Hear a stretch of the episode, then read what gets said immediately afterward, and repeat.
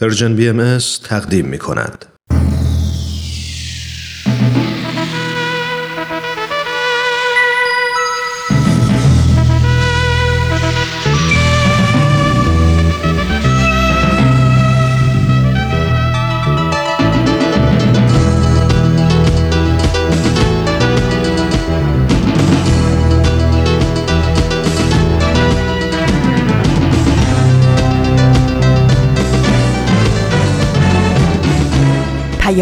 دوست. برنامه ای برای تفاهم و پیوند دلها.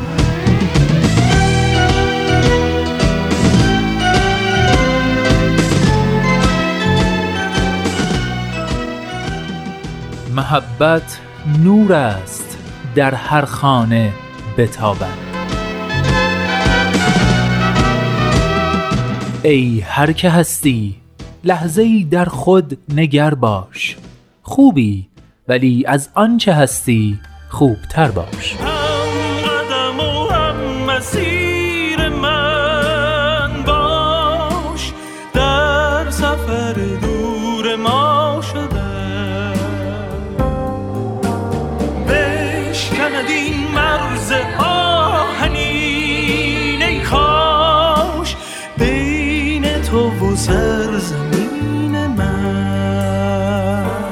دوستان خوبم سلام. سلام و درود به شما همراهان عزیز. شما رفقای با معرفتی که هر پنجشنبه هر جای دنیا که باشید با مجله جوانان همراه میشید و با این همراهی گرمتون به ما دلگرمی و انرژی می‌دید. من نوید توکلیم و امروز پنجشنبه چهاردهم آذر ماه سال 1398 خورشیدی برابر با 5 دسامبر 2019 میلادی شماره 560 مجله جوانان رو تقدیم شما عزیزان همراه می کنم.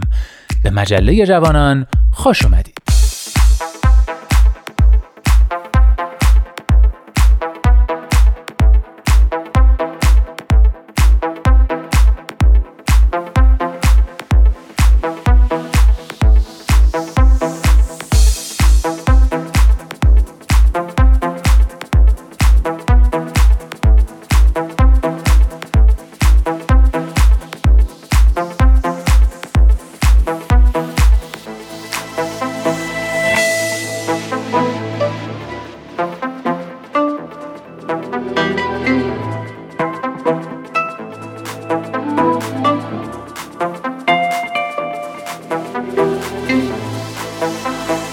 اما نقطه سرخط، آفتاب بینش و کودکان منادیان صلح مثل همیشه سه بخش اصلی مجله رو تشکیل میدن و آخرین برگ هم طبیعتا آخرین برگ مجله است. از اینکه تا آخرین حرف از آخرین برگ همراه ما میمونید متشکرم.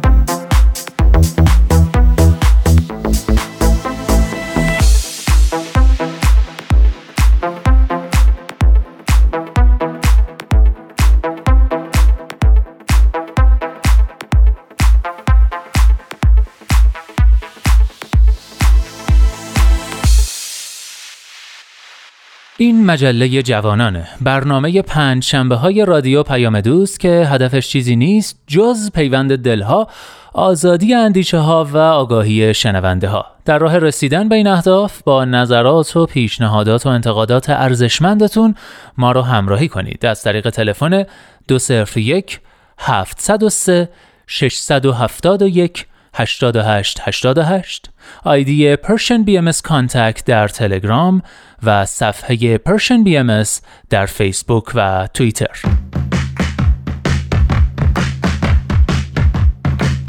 نقطه سرخط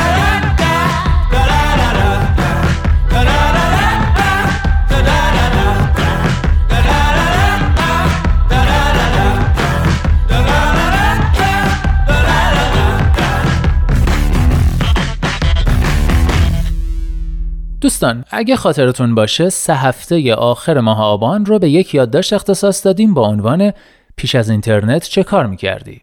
خب اون یادداشت تموم شد و هفته بعدش هم ویژه برنامه داشتیم. اما تو این فاصله به یک مطلب دیگه برخوردم که اتفاقا با الهام از همون یادداشت نوشته شده. مطلبی با عنوان روزی روزگاری شکلهای توی ابر. نوشته مهدی معارف. بشنوید.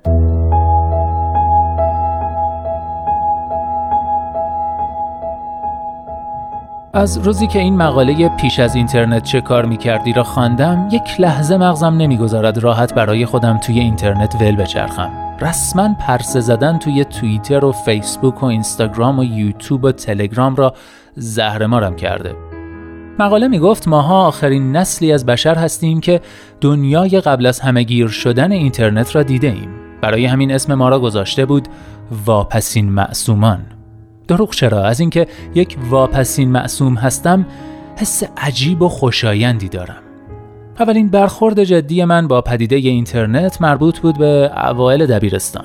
یک رفیق صمیمی داشتم به اسم هومن آن دوران که من و خیلی از اطرافیانم درگیر کویتی پور آهنگران بودیم هومن آهنگهای متالیکا را کلمه به کلمه حفظ بود پدر هومن بهش گفته بود هر طور شده میفرستدش استرالیا برای همین خود هومن توی مدرسه قاطی ماها بود و روح و روانش توی استرالیا پرسه می‌زد تا این حد که یک بار که مدرسه ما را برده بود اردوی مشهد خودش را به یک ضرب و زوری رسانده بود به زریح و با اشک و آه از حضرت حاجت استرالیا را طلب کرده بود. کار هومن که جور شد به هم قول دادیم تا هر روز به هم ایمیل بزنیم و پای اینترنت به زندگی من واشد. خدا وکیلی تا مدتهای زیادی هم هر روز با ایمیل سراغ هم را می گرفتیم. دو روز که گذشت من دیگر هیچ حرف جدیدی نداشتم که بزنم. هومن اما هر دفعه داستانهای جدیدش را با آب و تاب تعریف می کرد و اینطوری دروازه های دنیاهای جدید روی من باز شد. حالا که اینها را می نویسم انگار قرنها از رفتن هومن می گذرد. اما دروازه هایی که به روی من باز کرد دیگر بسته نشد که نشد. تا حدی که حالا باید کلی به مغزم فشار بیاورم تا دنیای قبل از اینترنت را یادم بیاید. مقاله از ساعتهایی می گفت که به ابرها ظلم می زدیم و دنبال شکلهای آشنا می گشتیم. به شکلهای آشنای توی ابر فکر می کنم و چیزهای بیشتری یادم می آید. آتاری و دلشوره داغ شدن آداپتورش. فوت کردن توی نوار VHS بالا رفتن از دار و درخت خانه مادر بزرگ. قایم شدن لای مبلها، تشت آب و پنچرگیری دوچرخه، تلاش برای بهبود روشهای ساخت بادبادک و یک دنیا خاطره مشترک دیگر که معنایشان را فقط من می‌فهمم و تو می‌فهمی و بقیه واپسین معصومان.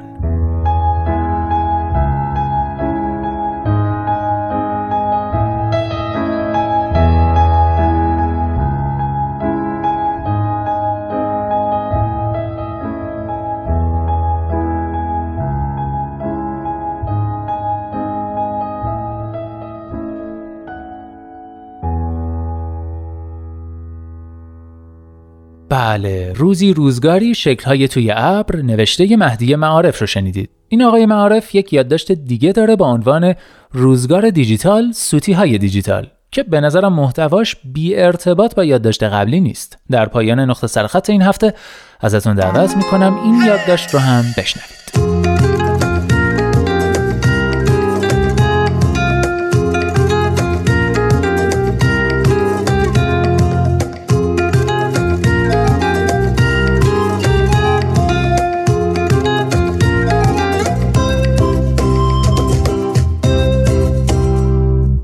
پریروز عصر نشسته بودم توی خانه و برای خودم کتاب میخواندم که یک هم موبایلم ویبره زد و گفت که مسیج آمده. عصر کالیفرنیا یعنی نصف شب ایران و آدمها از شلوغی روز پناه بردند به خواب. برای همین توی اینترنت پرنده پر نمی‌زند و موبایل آدم می‌شود مثل یک کاروانسرای متروک وسط یک صحرای بی آب و علف. گوشی را برداشتم ببینم کدام بنده خدایی مسیرش از کاروانسرای متروک ما رد شده که دیدم یک نفر مسیج فرستاده توی گروه تلگرام دانشگاه سابقم توی شهر ریورساید. توی آن گروه دویست و خورده ای از بچه های ایرانی جمع هستیم اما گروه شلوغی نیست. بگذاریم. دیدم که یک بند خدایی عکس فرستاده از خودش و یک خانم محترم و هر دوتا خیلی عاشقانه طور ایستاده جلوی دریا. قضیه بد جوری مشکوک بود. چرا یک نفر باید همچین عکسی را زرتی بفرستد توی گروه عمومی؟ اما این قسمت ترسناک ماجرا نبود. قسمت ترسناک ماجرا این بود که آن بالای صفحه نوشته شده بود که فلانی is sending file یعنی بقیه عکس هم توی راه بودند. همانجا به عمق فاجعه پی بردم. همان شده بود که حدسش را می زدم. این طفل معصوم احتمالا می‌خواسته 100 گیگ عکس را برای محبوبش بفرستد و آن بغل مغل ها دستش خورده و عکس ها را هم برای حضرت محبوب فرستاده و هم برای 212 نفر از بچه های دانشجوی ایرانی مقیم ریورساید. حالا سال به سال توی این گروه ده نفر آدم هم آنلاین نمی شدند و این دفعه 55 نفر مثل سرباز بالای برجک میخ شده بودند به گوشی موبایل و احتمالا با هر عکس جدیدی که از راه می رسید سرشان را مثل پاندول ساعت تکان می‌دادند.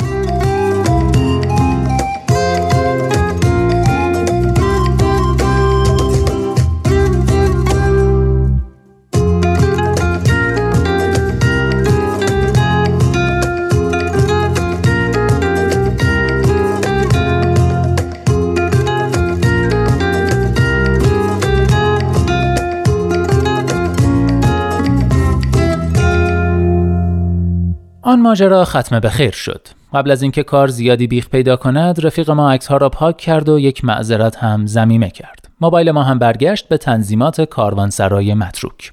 اما من حسابی رفتم توی فکر که دنیای دیجیتال با خودش سوتی های دیجیتال هم آورده که می توانند خیلی جدی دودمان آدم را به باد بدهند.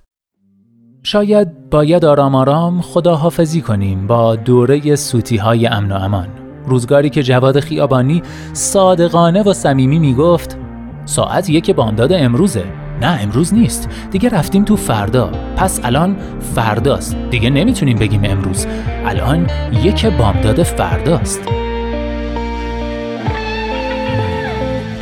از اون روز که در بند تو هم آزادم پادشاهم که به دست تو اسیر افتادم. ولی افسوس که اون راه دلت باز نیست. توی اون بانک دلت هیچ پس انداز نیست. هی هات هی هات. هی هات هی هات.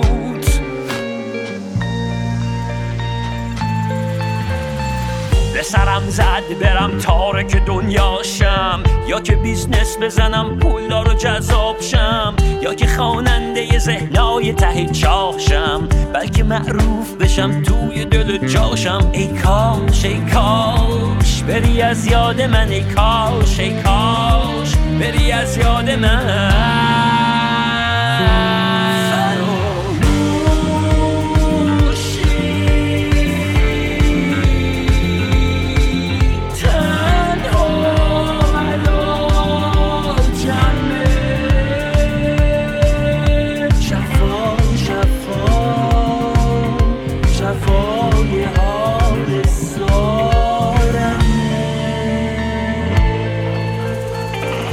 بلبل همه آن است که گل شد یارش. گل در اندیشه که چونش بکند در کارش. دل رو بایی که فقط کشتن اشاق نیست. چه چه بلبل ما به میل استاد نیست. هی هات هی هات.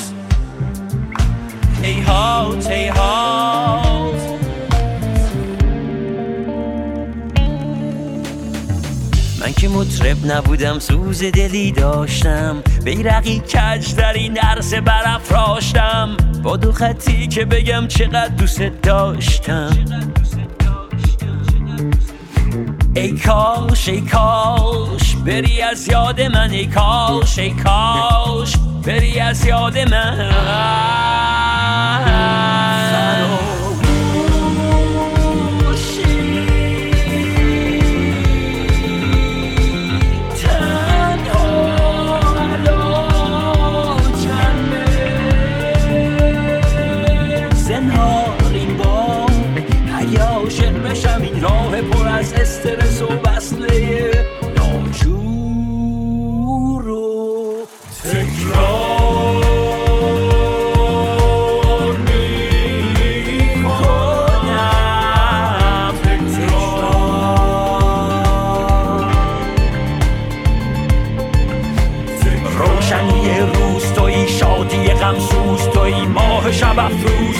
ابر شکر بار بیا. ای گل آوار بیا وی شکر پاره بیا. بر ره در بسته بود از ره دیوار بیا. دار و ندار من توی جان جهان من توی. سود و زیان من توی ارزش افزوده بیا. سودک مخدور بیا فرصت و محدود بیا. سخت نگیر زندگی رو هرچی تنت بود.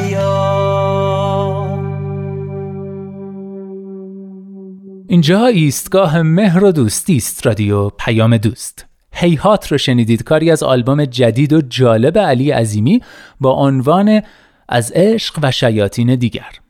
و ما در این بخش ازتون دعوت می‌کنم با رامان شکیب همراه بشید و قسمت دیگه ای از آفتاب بینش رو گوش کنید.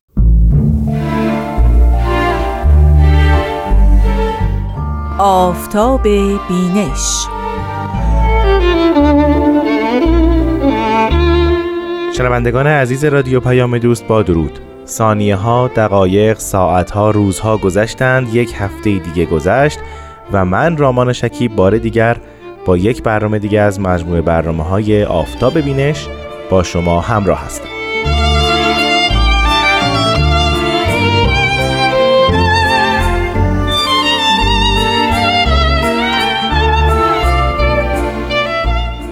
خیلی خوش اومدید به برنامه آفتاب بینش. امروز هم مانند هفته های گذشته با معرفی یک کتاب جدید از کتاب های باهایی با شما همراه هستم.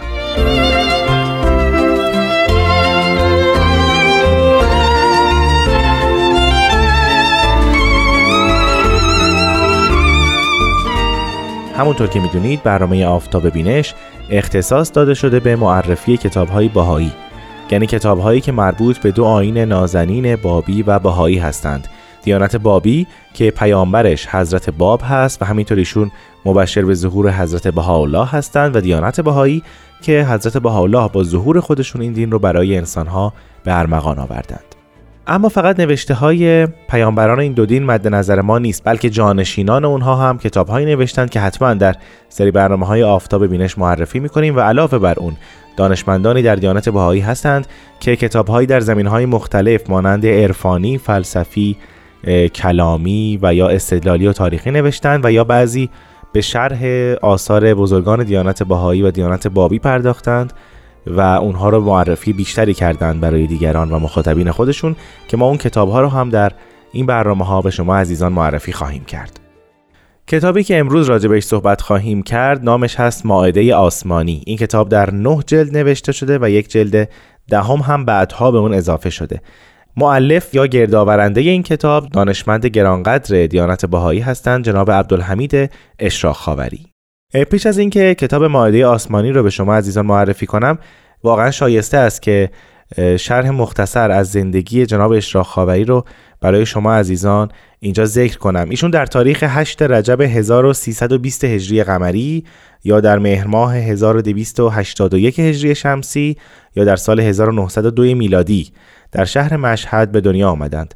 خانواده ایشون چه از طرف مادر چه از طرف پدر بسیار دانشمند بودند مادری بسیار با سواد و دانشمند داشتند و پدرشون هم در سفرهای خودشون به شهرهای مختلف در طلب کسب علم بودند.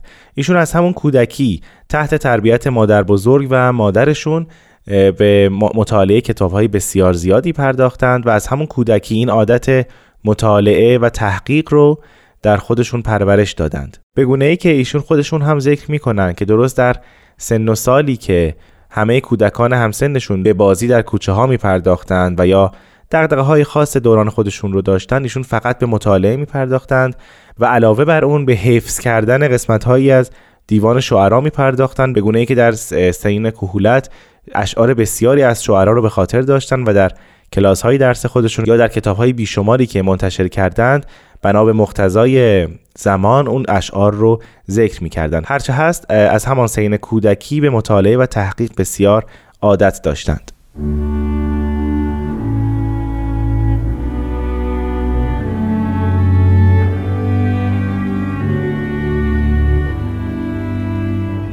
اما هرچه زمان گذشت ایشون در شهر مشهد گویی همه کتاب ها را خوانده بودند و با همه علما و بزرگان ملاقات داشتند با اونها در کلاس های درس نشست و برخواست داشتند و اونطوری که خودشون میگن به قصد کشف اسرار بیشتر بیخبر از خانواده به سفر می‌پردازند. زاد و توشه ایشون بسیار کم بود ولی هرچه هست این آتش کشف اسرار الهی ایشون رو به این سفر وامی داشت و در هر آن اعانت باری ایشون رو یاری می‌کرد. در سفرهای مختلف خودشون با علما نشست و برخواست داشتند و با اونها به مباحثه می نشستند.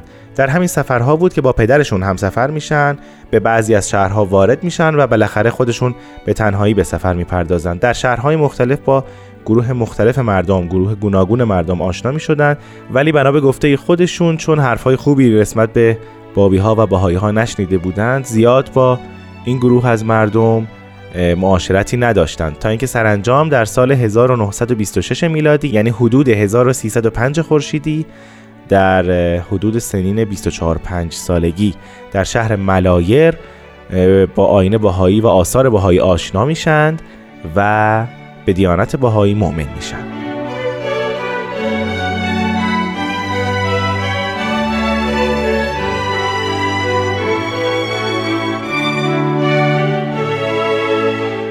جناب اشراق خاوری بعد از اینکه به ردای ایمان فائز شدند به تحقیق و مطالعه بسیار در آثار بهایی پرداختند و کتابهای بسیار زیادی از خودشون به جا گذاشتند. ایشون هم آثار بهایی رو باب بندی و تبویب کردن هم اونها رو شرح کردن هم اونها رو توضیح دادن و آثار بسیاری در زمین های مختلف نوشتند. مثلا یکی از کتاب ها همین کتاب ماعده آسمانی است که در نه جلدیشون نوشتند و گردآوری کردند آثار رو. کتاب دیگر ایشون از کارون مقربین هست که در سه جلد به چاپ رسیده و حول هوش 160 مناجات از مناجات های حضرت بهاءالله، حضرت عبدالبها و حضرت ولی امرالله رو در بر داره.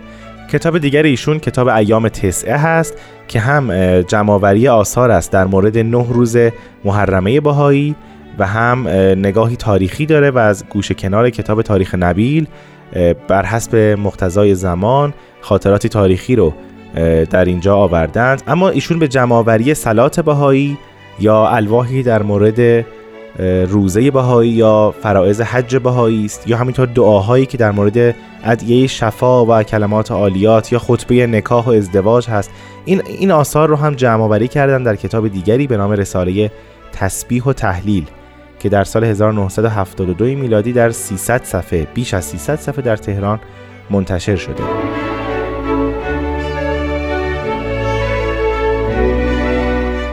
در همون زمینه تدوین و با بندی آثار بهایی کتاب دیگری از ایشون در دست هست به نام پیام ملکوت. حدود 15 رساله جداگانه ایشون جمعآوری کردن حاوی نصوص و الواح و خطابه های حضرت عبدالبهاست درباره مبادی روحانی امر بهایی مانند صلح عمومی، تعلیم و تربیت اجباری، ترک تعصبات، تصاوی حقوق رجال و نسا، تحری حقیقت و یا حالا اثبات مظاهر مقدسه. این کتاب هم در سال 1973 میلادی در حدود 500 صفحه به چاپ رسیده.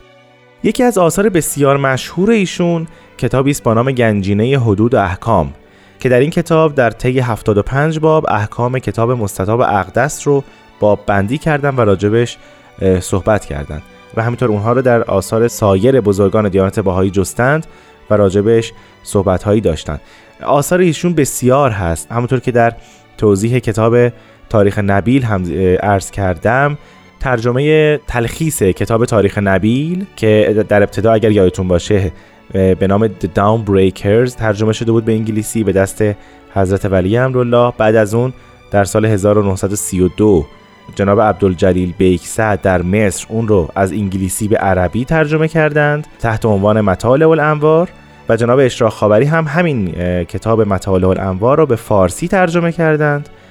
و همین نام مطالع الانوار رو بر روی اون گذاشتند. جناب اشراق خاوری علاوه بر کتاب های بسیاری که منتشر کردن معلم بسیار متبهری بودند و جوانانی که در دوره ایشون زندگی می‌کردند با اشتیاق بسیار زیاد بر سر کلاس هاشون حاضر می شدند و حتی دروس ایشون در یکی از این کلاس ها بعدها تبدیل به کتابی شد. به نام تقریرات درباره کتاب مستطاب اقدس. در واقع ایشون سر کلاس کتاب مستطاب اقدس رو به جوانان درس می‌دادند و صدای ایشون هم ضبط شد. بعدها تمام این مطالب به روی کاغذ اومد و ویرایش شد و منتشر شد. همونطور که گفتم کتابی تحت عنوان تقریرات درباره کتاب مستطاب اقدس که ما راجع به این اثر صحبت خواهیم کرد. اما سرانجام ایشون پس از قریب به 50 سال تحقیق و تفحص در آثار بهایی و همینطور انتشار کتابهای بسیار و تربیت شاگردان بیشمار در سال 1972 میلادی چشم از جهان فرو بستند.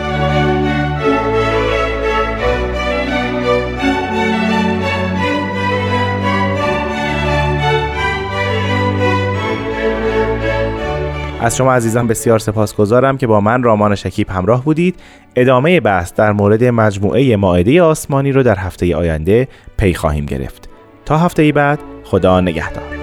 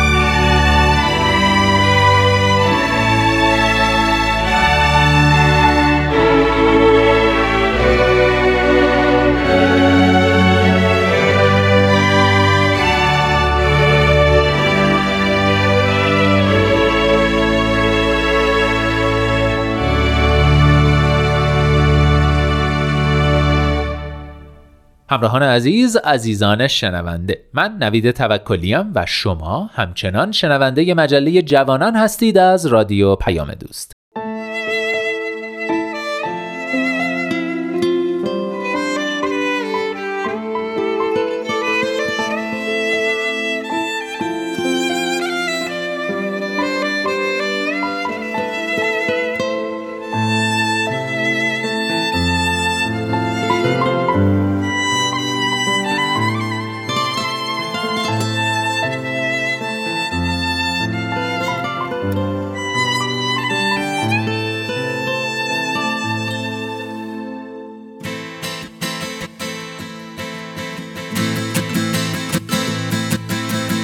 شب فصل است و امشب عالم خاک به زمزم شسته تن را تا شده پاک. نصیبش گشته از فیض الهی. دو مهمان منی از اوج افلاک. ملائک شاد و خندان. تب و سحاب تیره محو روی محتاب. دوان عاشق به معبود و مقصود به بیداری دل با چشم بیخواب غروب شهر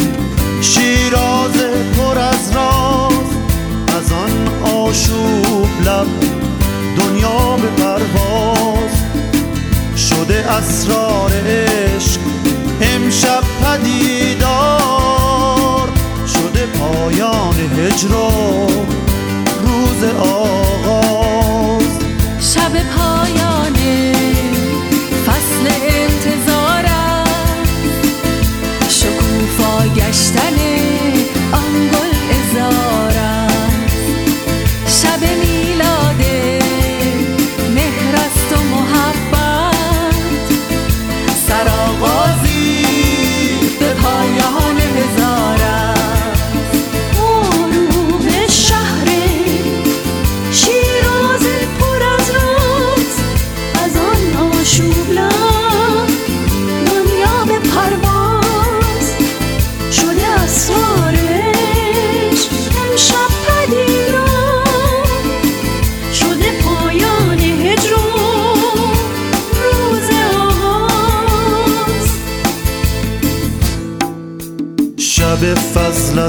امشب عالم خاک به زمزم شسته تن را تا شده پاک نصیبش گشته از فیض الهی.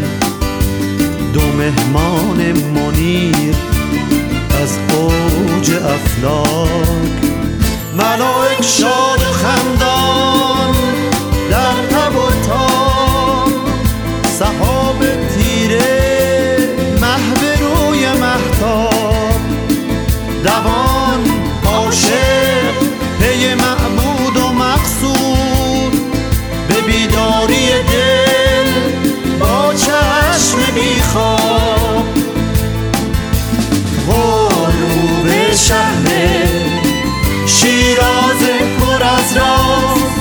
از آن آشوب لب دنیا به پرواز. شده اسرارش امشب پدیدار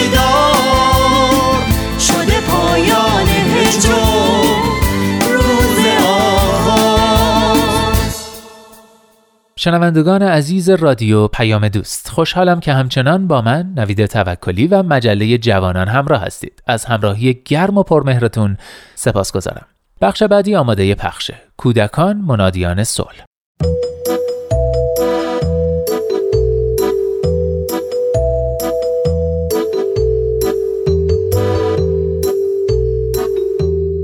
کودکان منادیان صلح. نمی‌دونم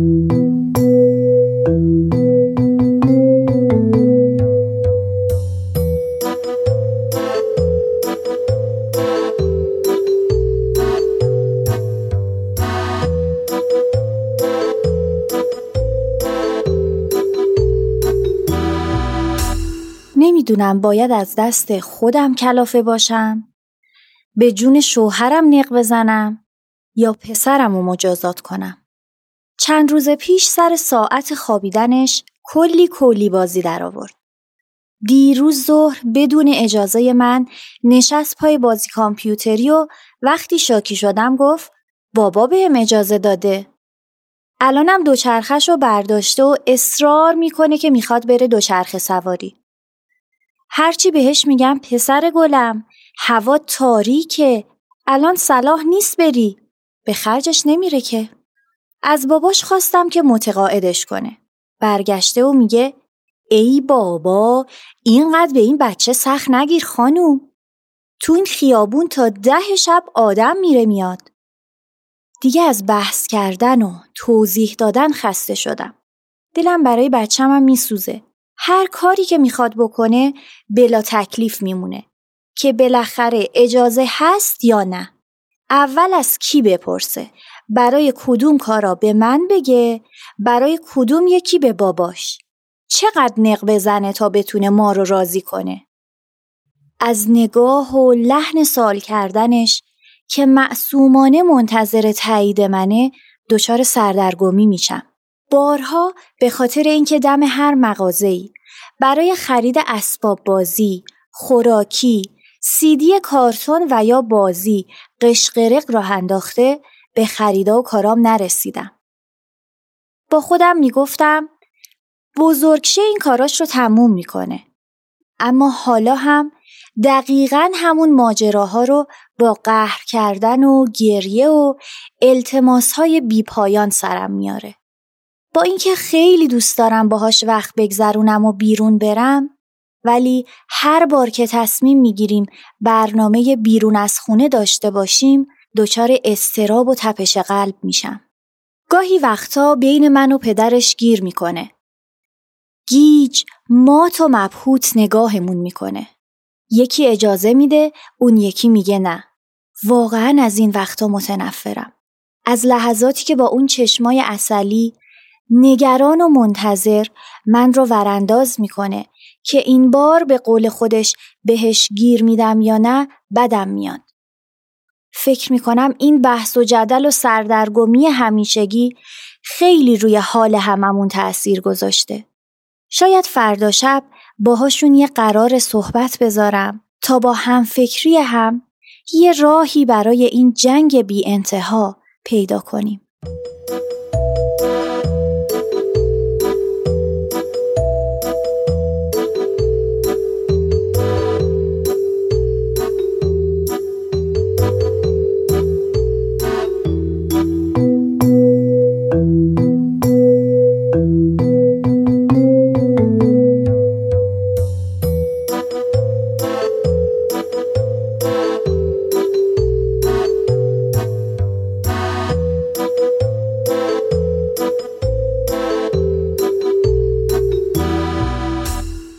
والدین آرزو دارند که فرزندانی مستقل و مسئول پرورش بدن که از عهده چالش های مهم و سخت زندگی بر بیان و با اتخاذ تصمیم های آگاهانه و اخلاقی هدایت و کنترل رفتار خودشون رو در دست بگیرن.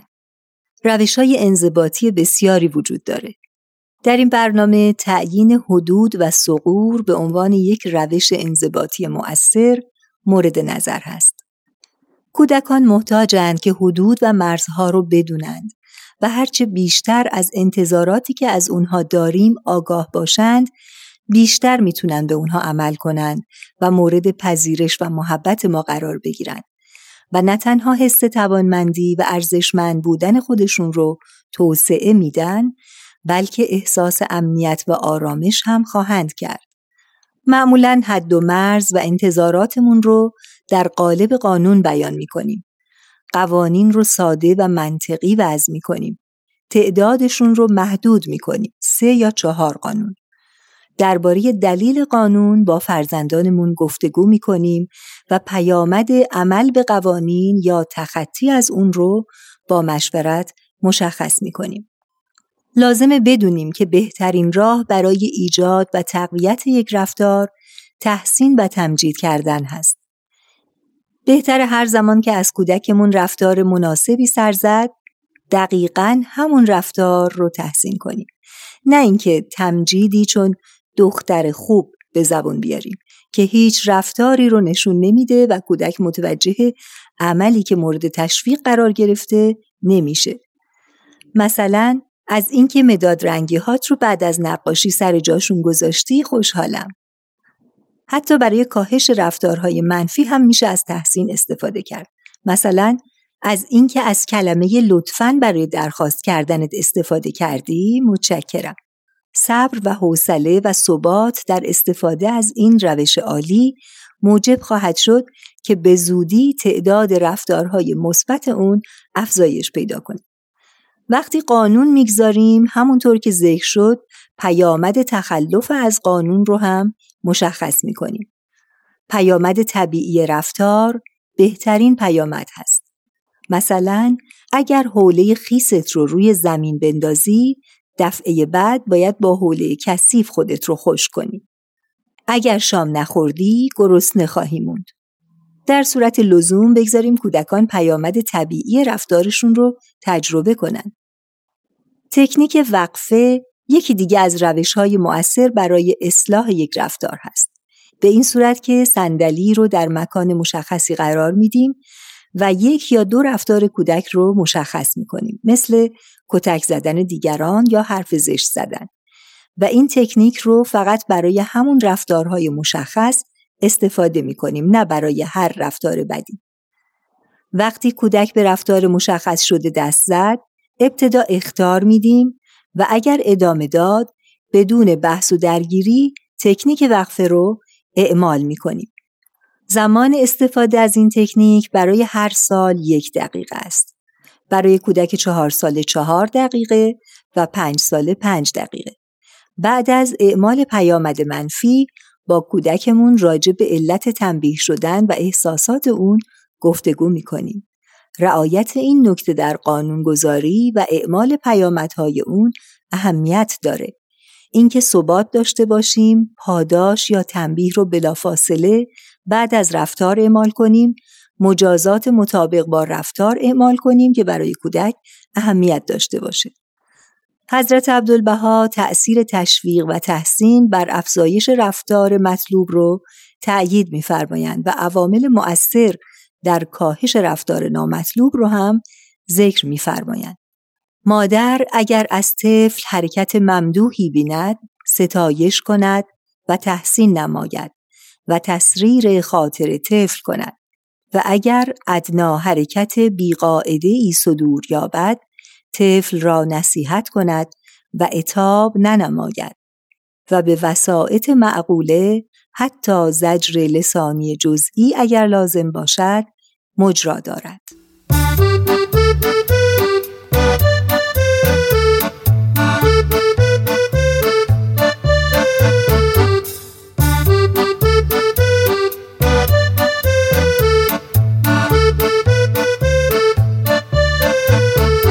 تهیه شده در پرژن BMS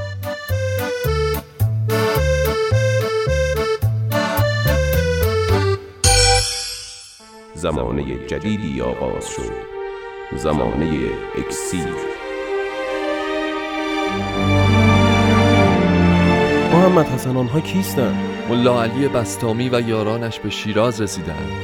همان سیزده نفری که در کوفه به ملا علی من در این خصوص چیزی نمی‌توانم اظهار تو که هستی که به سلطان و وزیر می‌کنید و بروید جستجو کنید. چرا تو را صدا می‌کنه؟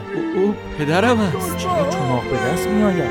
کار اشتباهی پس منوچهر خان حاکم اصفهان هم کاری نکرد. مریدان زیادی هم پیدا کرد. اتفاق عظیمی رخ داده. اکسیر. روزهای شنبه از پرژیم بی ام آخرین برگ. نویسنده، شاعر و کارتونیست مشهور آمریکایی شل سیلورستاین می نویسد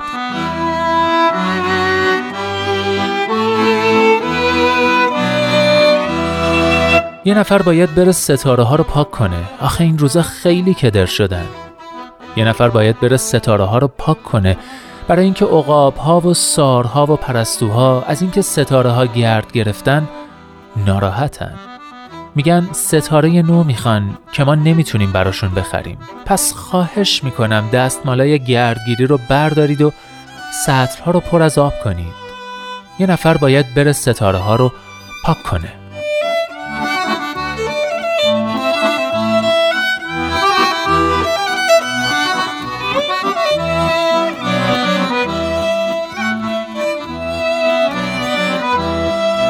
هر جا هستید دلهاتون شاد، اندیشتون آزاد و آگاهی و بیداری نصیبتون باد. من نوید توکلیم و امیدوارم که نور امید در دلهاتون هیچگاه خاموشی نگیره. به قول شاعر گرچه شب تاریک است، دل قوی دار، سحر نزدیک است.